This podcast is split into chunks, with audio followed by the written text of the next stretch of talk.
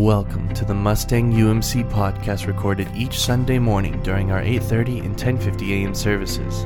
We invite you to join us in praise and worship during that time, and our hope is that this podcast serves as an encouragement for you and for your family in your daily life.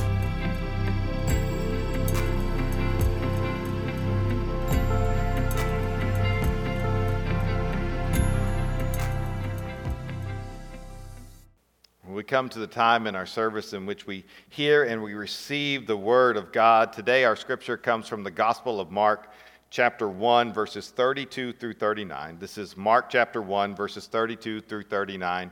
Let's give our attention to the reading of God's holy Word. That evening, after sunset, many sick and demon possessed people were brought to Jesus. The whole town gathered at the door to watch. So Jesus healed many people who were sick with various diseases, and he cast out many demons. But because the demons knew who he was, he did not allow them to speak. Before daybreak the next morning, Jesus got up and went out to an isolated place to pray. Later, Simon and the others went out to find him. When they found him, they said, Everyone is looking for you. But Jesus replied, We must go on to the other towns as well, and I will preach to them too that is why I came. So he traveled throughout the region of Galilee, preaching in the synagogues and casting out demons. This is the word of God for the people of God. Thanks be to God. Amen. Amen. You all may be seated. Let us pray. And so, Lord, we do pray for your goodness, your faithfulness. Lord, we pray that your spirit would be with us as we still ourselves, as we still our minds and our hearts. Lord, speak, Lord, for your servants are listening. Amen.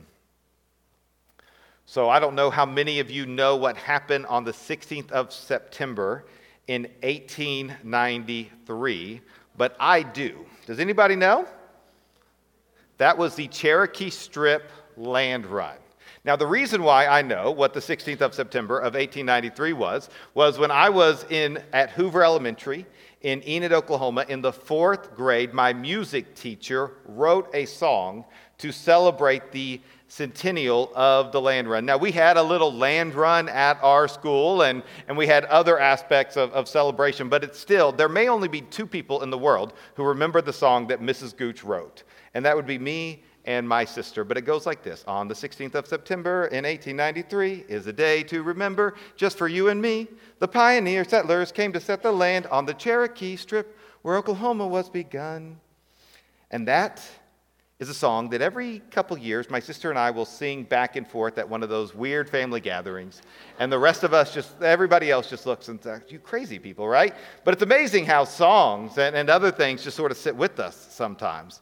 And, and, and as part of that celebration, Enid, Oklahoma wanted to, to do it right. And so they, they had a concert, and we went to the, the concert um, at the high school, starring none other than one of Oklahoma's finest, Vince Gill. Now, I had never been to a concert before, and uh, so I was just excited and uh, just loved the, the concert. And that's how my love of 90s country began. Now, um, I, I, remember a few things about that concert. One is, from a distance, I thought Vince Gill looked like Dan Marino. Um, also, um, I, uh, my, my dad t- will tell you afterwards, he said, he, I went up to him and, and, I told him, I said, Dad, I don't know what a, what a honky tonk is, but I liked all the songs with honky tonks in it. Um, and shortly thereafter, I did, uh, my parents got me the Vince Gill cassette tape um, that had I Still Believe in You. And then shortly thereafter, we got the Garth Brooks cassette tape, um, The Chase, and that became part of just um, how I enjoyed and loved 90s country. And so it was probably about 15 years after that. Heather and I, we are at a concert, and it has Jeremy Camp and Mercy Me and Amy Grant. And during Amy Grant's set, she invited her husband, Vince Gill, to come out and sing. Now, there was, there was certainly part of me that wanted him to sing, like, I Still Believe in You, or Don't Let Your Love Start Slipping Away, all right, or one of those honky tonk songs that I love so much. But instead, he got out there in his guitar and in his beautiful tenor voice, he said, If ever there was a worship song, this is it. And he sang the song that we just sang In the morning when I rise, give me Jesus. You can have all this world, but give me Jesus. And, and I just remember just sitting there, just sort of entranced of if, is this song true? And if it is true, then what does it mean? That, that when we are alone, what we need is Jesus. When we come to die, just give me Jesus. When I am afraid, give me Jesus. And so, over the next seven weeks, we're just going to be focusing on this idea of how Jesus meets us in our mourning, in our places of need, and in our life. And throughout this sermon series, this is a statement I want to be true for me that actually is not quite true for me is that if all I have is Jesus, I have all I need. If all I have is Jesus, then I truly have all I need. But there are so many things that I try to fill my life with that if Jesus, if I try to hold on to Jesus, I have to let go of something else. And that's hard for, for me, that's hard for you, that is hard for us to do. There are so many things that get in the way of us being with Jesus. And maybe one more than anything else is this busyness. You know, it's so strange to, to me that, that the most common answer to the question, How are you? that I either give or receive is busy. How are you? Busy. That doesn't describe to me how you are right that, that, but this is the world that we live in is that we are busy busy busy going all the time. Jesus came so that we may have busy lives and have them in a rush. Of course not. But why do we live like that's true? Corrie ten Boom once said, If the devil can't make you sin, he'll make you busy. Because it does the same thing. It keeps your time, attention away from God. And in our Western society, in the world that we live in, especially with social media, especially with technology, especially that I'm guessing in this five minutes that I've started to preach, you have probably, some of you have already been notified by your devices. We are becoming more and more distracted people.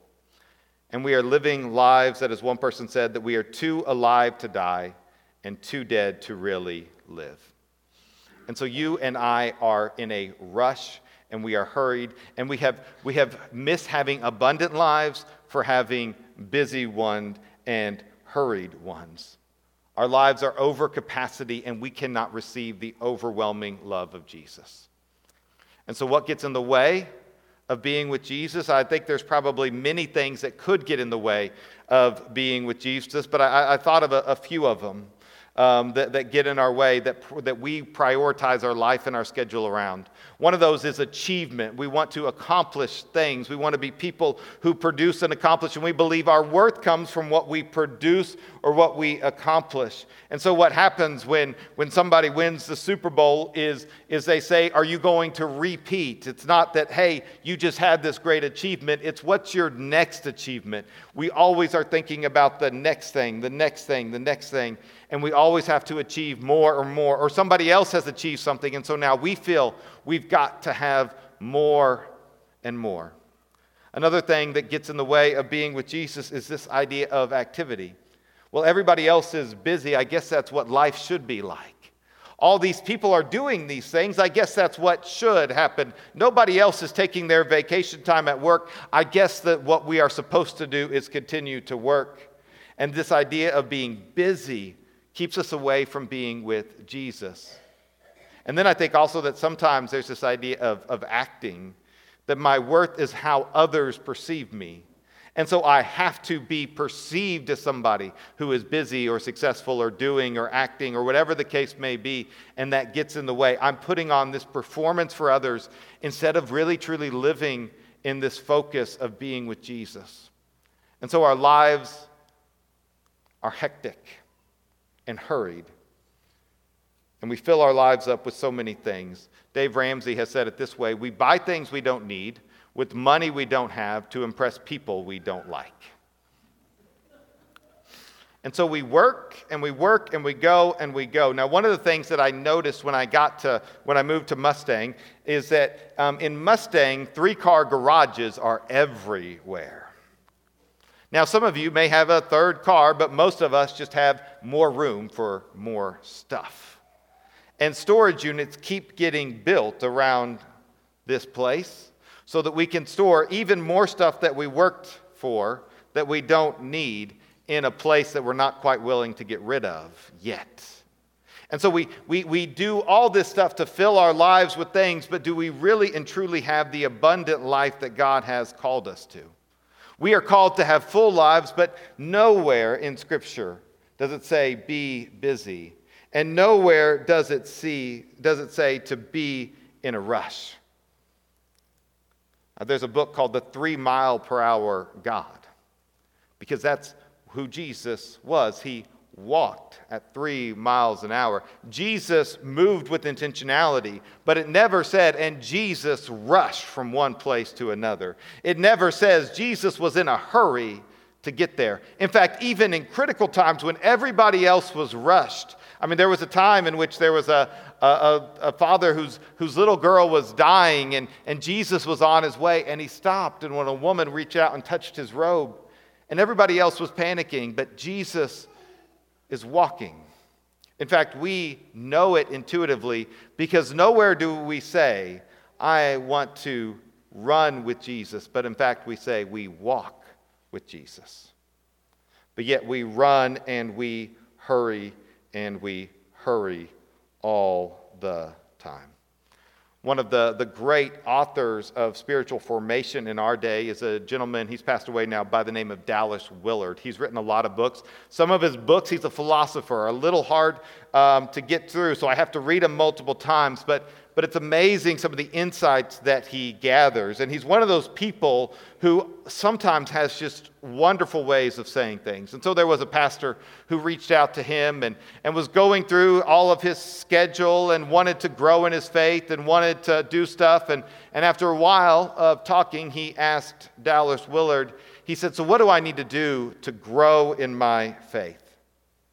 And Dallas gave that long pause that people who aren't in a hurry often do. And he said, You must ruthlessly eliminate hurry from your life. Pastor said, What else? And he said, That's it. You must ruthlessly eliminate hurry from your life. My friends, we must ruthlessly eliminate hurry from our lives. It is not the way of Jesus. It is not the pattern of God. It is not the way that God has called us to live in this world. And so what happened is, is we have filled our lives with so much stuff, and oftentimes even good stuff that we wear ourselves out. And I know, um, I know for me particularly, there are some days where it's like, man, I just have so much to do today. Then, then what I'll do is I'll, I'll, I'll skip my time of being with God. Has anybody else ever done this? It's like, man, I've got so much to do. I'll just skip my quiet time in the morning, or I'll, I'll just get to all this important work. And we'll do all these sort of things, and we'll say, God, I hope I find you along the way. When there's somebody who's Martin Luther, who's one of the, uh, found, he was the founder of the Lutheran Church, he said these words I have so much to do today that I'm going to need to spend three hours in prayer in order to be able to get it all done. I have so much to do. I've got to ground myself and center myself for, for three hours of prayer. And this is who we should be. Maybe not three hours every day. You know, I was, as I was reading some stuff this week, they said um, before the light bulb was invented, the average person got 11 hours of sleep. Some of you are like, I've never gotten 11 hours of sleep. But the average person got 11 hours of sleep. And so he said, So that made me feel better about all these like saints and other people who got up at 4 o'clock in the morning. They've been asleep since 7 o'clock the night before. But, but we do need to be people who center and orient our lives around God. And we see this in the example of Jesus. Jesus showed us the way to live. And so, what we see in our scripture that we had is that evening, many sick and demon possessed people were brought to Jesus. The whole town gathered at the door to watch. Can you imagine this scene? Everybody watching to see what would happen. So, Jesus healed many people who were sick with various diseases, and he cast out many demons. Just an incredible night. Now, one thing we do know about Jesus is that when he healed people, is that power would leave him. And so there is this idea that Jesus has to be restored. And so here it says in the very next scripture, Mark 135, before daybreak the next morning, Jesus got up and he went out to an isolated place to pray. Jesus got up, he went out to an isolated place to pray. This was the rhythm of Jesus. Luke 5:16 says it this way, but Jesus himself would often slip away to the wilderness and pray. That if you knew, if you walked with Jesus, you knew that at some point in time you would say, Jesus, where are you? Oh, he must be somewhere and he must be praying. He would be a person who knew that he would need to be restored and energized with God. Now, one of the things that I wondered this week, and, and, and oftentimes when I read scripture, I, I, sort of try to put myself there and I wonder, I wonder what would have happened. And I wonder what that conversation and that prayer was like between Jesus and his Father. And one of the things that I probably that I thought probably had to happen was have you ever just gotten such good news that you can't wait to call somebody?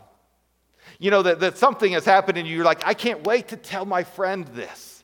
I can't wait to tell somebody this. This is one of those things that makes grief so hard is when we lose somebody that we love and we want to tell them the good news, but we just can't anymore. And I imagine that one of the things that Jesus did in that prayer with his father was that he couldn't wait to talk to his father about what happened the night before. Father, it was amazing when that woman who was blind and couldn't see, when she came up and everybody was hushed and they didn't know if she too could be healed. They had seen other people be healed, but this woman had been blind for so long, and you gave me the power to heal her. Or those demons that we cast out from that young man. Oh, wasn't it incredible? It was amazing. Can you imagine him just celebrating what had happened with his father? But additionally, can you imagine the energy that he got? Of being in relationship with an abundant and loving and generous Father to go and do the work. It says that God's mercies are new every morning. And so here, Jesus in the morning got up to receive the newness and the fullness of God's mercies. Now, one of the things that was interesting in the, the scripture, and, and this, is a, um, this is a little footnote part of my sermon, so I'm going to have to get back on track here in a little bit, but I think that this is an important part. And so they, they go and find him, and they say, Everybody in town is, is looking for you, and they want Jesus to go back to where he was and to do what he did before again. And so, but he says, We must go on to other towns as well, and I will preach to them too. That is why I came. And so, do you hear what happened here? The disciples are saying, Let's go back to the way it was. Let's go back and do the same thing that worked for us last night. Let's do it again. And Jesus says, No, no, no, I'm called to do a new thing and to move forward. And this is what so often happens here in the church. This is so often what happens with us. Is we say, God, let's go back and do it the way that you did. And Jesus is like, no, no, no, no, no. There are new people I have to reach in new ways, in new places, and new times. That is my mission, is to reach new people. And so the temptation of the disciples is us is to go back. The movement of Jesus is to say, step out forward in faith and go ahead. And so it's easy for us to want back when Jesus is calling and leading us forward. And so, can you imagine what it was like that morning when the disciples wake up and Jesus is gone? Where is he? Where did he go? Have you did anybody hear the door open last night? Where is he? And they go and when they find him, they say that everyone is looking for you. And I believe that this is true, is that everyone is looking for Jesus. They are looking for hope. They're looking for a place to belong. They're looking for love. They're looking for meaning. They're looking for purpose. They are looking for Jesus, even if they don't know it. And oftentimes we find ourselves looking for Jesus in the wrong places. We, we look for Jesus in all this activity. We look for Jesus in all this wealth. We look for Jesus in all of these other things that we think give our lives meaning and value. And we cannot find Jesus because we are not looking in the right place. When I was a, a, youth, a member of the youth group, I used to play the game Sardines. Has anybody ever played Sardines? We got a few sardine people in here. All right, others of you are like, Sardines? That sounds gross. All right. Um, so the game Sardines is kind of like reverse hide and seek. And so, what would happen is we'd have the whole church to ourselves, and, um, and somebody would go hide. Now, if you found the person who hid, all right, you were supposed to hide with them. And then, as you kept finding people, then, then people would hide. So, uh, you know, if you were hiding under the piano, which wouldn't be a good place to hide, by the way, um, but if you were hiding under the piano, for multiple reasons one, it's exposed, two, there's lots of chords. Um, and you saw somebody there, then you would hide under the piano as well. All right, and you can imagine this is a terrible game during COVID, right? Because you're just everybody crammed as close as possible um, together. Um, but but it was it was in this idea, and every once in a while when we played sardines, we couldn't find the person right? We would just, and then there was always those like sneaky people in the youth group, and maybe you were the sneaky person in the youth group who was like, hey, we give up, right? Not ready to give up, just really, you know, trying to help them to say something so that they could hide with them. But, but what happens is, is with Jesus, it's like we're playing sardines, and, and Jesus is in the most obvious place, the place he continually would go to. And we're looking everywhere else, and that is what we do we miss him because he is in the quiet place, in the still place, in the silent place. There was this old song we did in youth group In the secret, in the quiet place, in the stillness, you are there. In the secret, in the quiet hour, I wait only for you because I want to know you more. And so, if you want to find Jesus, if you want to find hope, if you want to find clarity, the answer is not in the more, but it's in the less.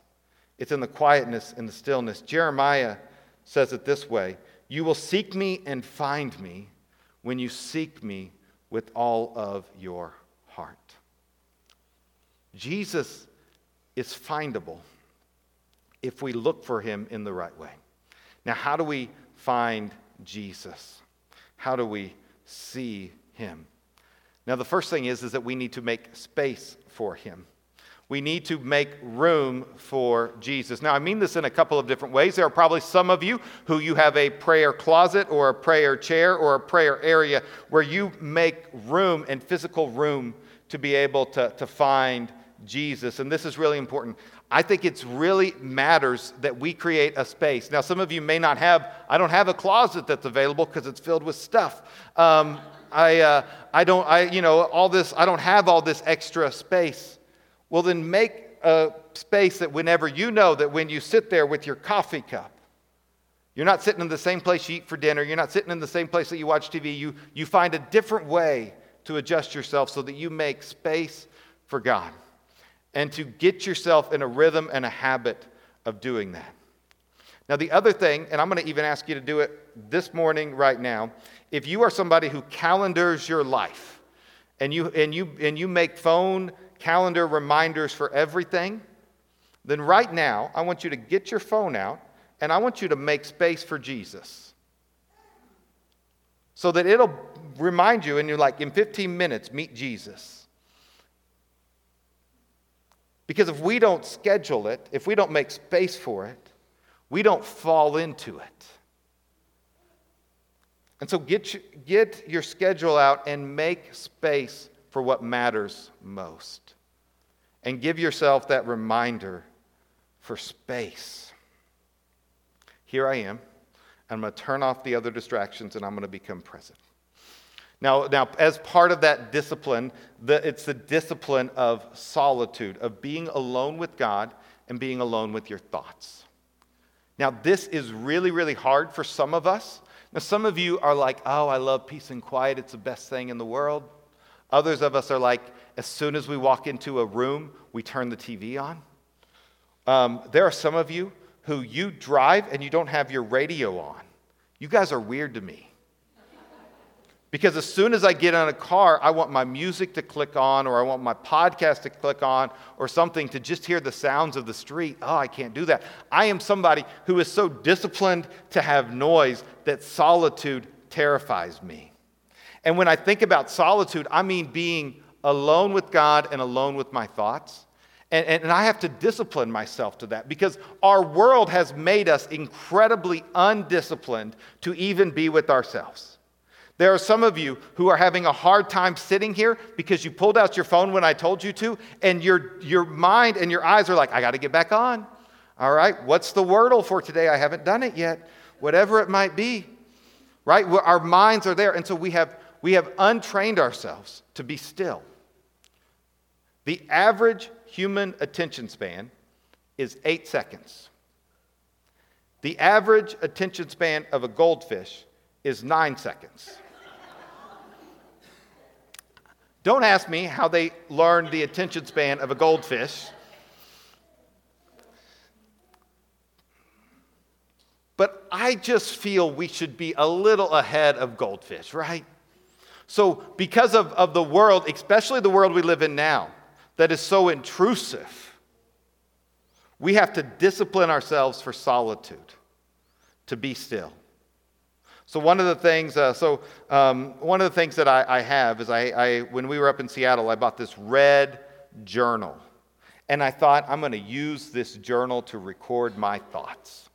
So it sat on a shelf for a few months. Have you ever had that idea? I'm going to do something, and then it sits there.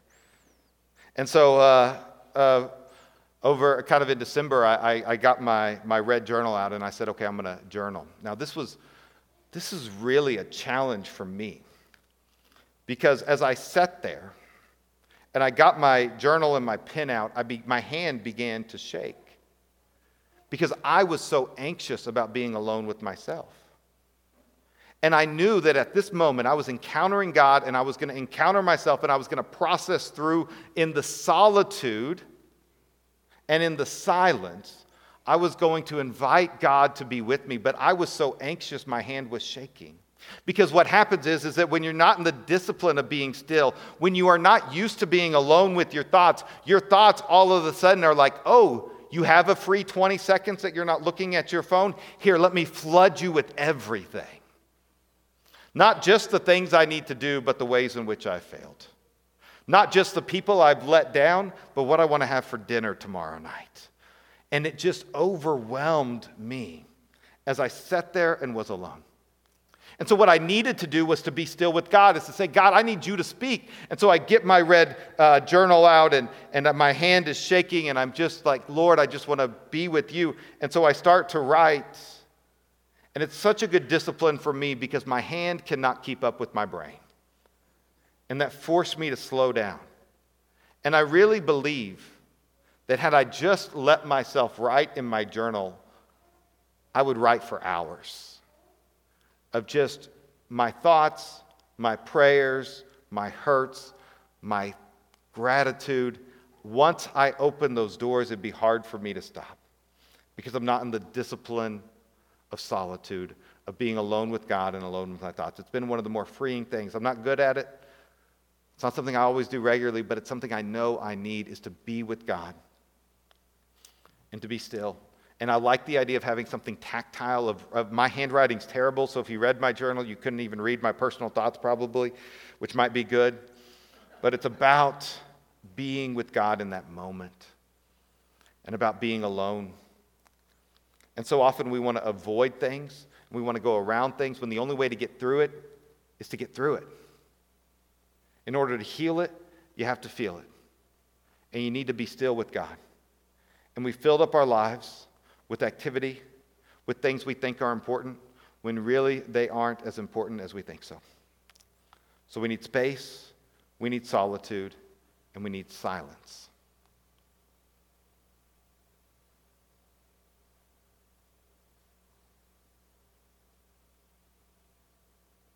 We need to allow the whisper of God to speak in the noise of the world. I really believe the problem is not God speaking, the problem is God being heard. A few years ago, man, I, was, I didn't even think about it till right now. Um, we're going to do this. Um, let's see here. Oh, we, we took our kids. Um, well, we left our. Okay, well, I'll just tell you about it. It was really good.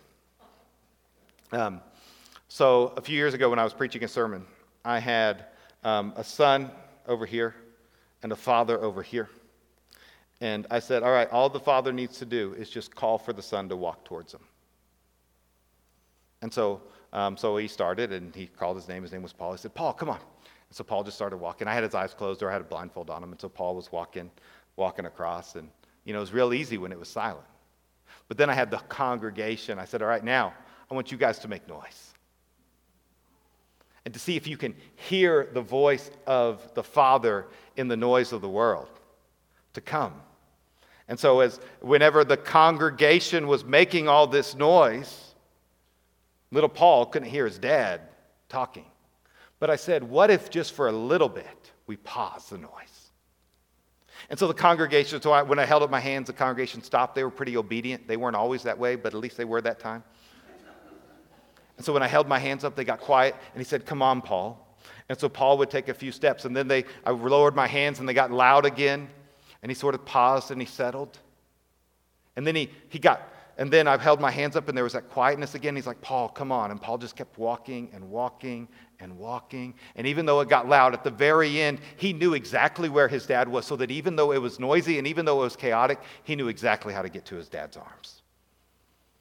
You see, this is the way we live.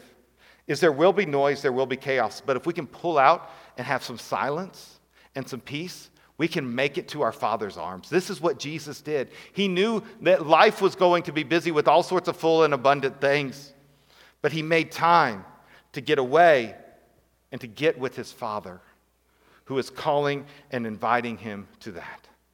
And so I want to give you all just some tools to be able to do this. It may be um, so you, you need to find space for space, solitude, and silence. If you're a morning person, it may be in the morning. Maybe you get up a little bit earlier during the season of Lent and you just practice it. This isn't your quiet, this isn't your devotional time where you just get input all the time. This is about being still and letting God speak. Now, your mind will wander, okay? Let it wander and then circle it back. Lord Jesus Christ, Son of God, have mercy on me, a sinner, and call yourself back. Some way, somehow, call yourself back. Allow, if your mind wanders, bring it back. All right? Because some of us, we're not used to it. We need discipline.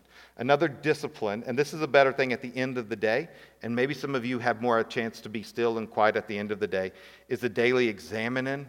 Um, you, can, you can Google this and find out a lot more um, if you want to, but let me just walk over this normal kind of uh, pattern at the end of a day that could be really helpful for you to, again, be still, to make space, and to be silent. There's five steps. The first step is to become aware of God's presence. Now, there's multiple ways to do this. It could be, it could be having a memory verse where you just memorize a verse and you do it. Maybe it is a song that you sing or part of a song that you sing to kind of center yourself. Lord, I am here with you. Again, the idea is to take you from the chaos and enter into the world. One of the reasons why we do the Apostles' Creed every week is so it's a, it's a reminder that you're in the chaos of the world, but when you hear these words, and sometimes I know you're just saying, you know, and Pontius Pilate, you're not paying attention, but your body and your soul know something is coming. We have to do that with ourselves as well. Maybe it's lighting a candle so we can become aware of God's presence. Now, the next thing that we have to do is to review the day with gratitude, to look back and to be thankful, and to notice when God was at work and would notice when his people were doing something. The third thing is to pay attention to your emotions. There have been times when I'm anxious and I don't even know why. And so I'll be like, why am I anxious today? Ooh, why, why was I afraid back then? Why am I so hopeful? What is it that happened that was so hopeful? To pay attention to your emotions is the third step. The fourth step is to choose one feature of the day and to pray from it. So it may be one of the emotions, it may be something that you're grateful for, but you're going to use that as a starting place to pray. This isn't your form prayer. This is, Lord, I'm, I'm bringing my anxiety to you. Lord, reveal to me why I'm anxious today. Lord, bring me an image of somebody. I'm going to be still and listen. And so we just invite ourselves to pray from it and to let that guide us. And the fifth is to look forward to tomorrow. And so this can be this is a really good thing at the end of the day to get away and to have that rhythm. Because that's what we need to do. Is to get away and to have that rhythm of stillness and silence.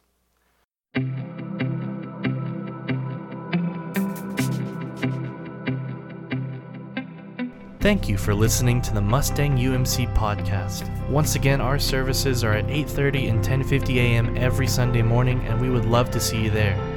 For more information about the Mustang United Methodist Church, please visit us at mustangumc.org or email us at office at mustangumc.org. That is office at mustangumc.org. We hope you enjoyed.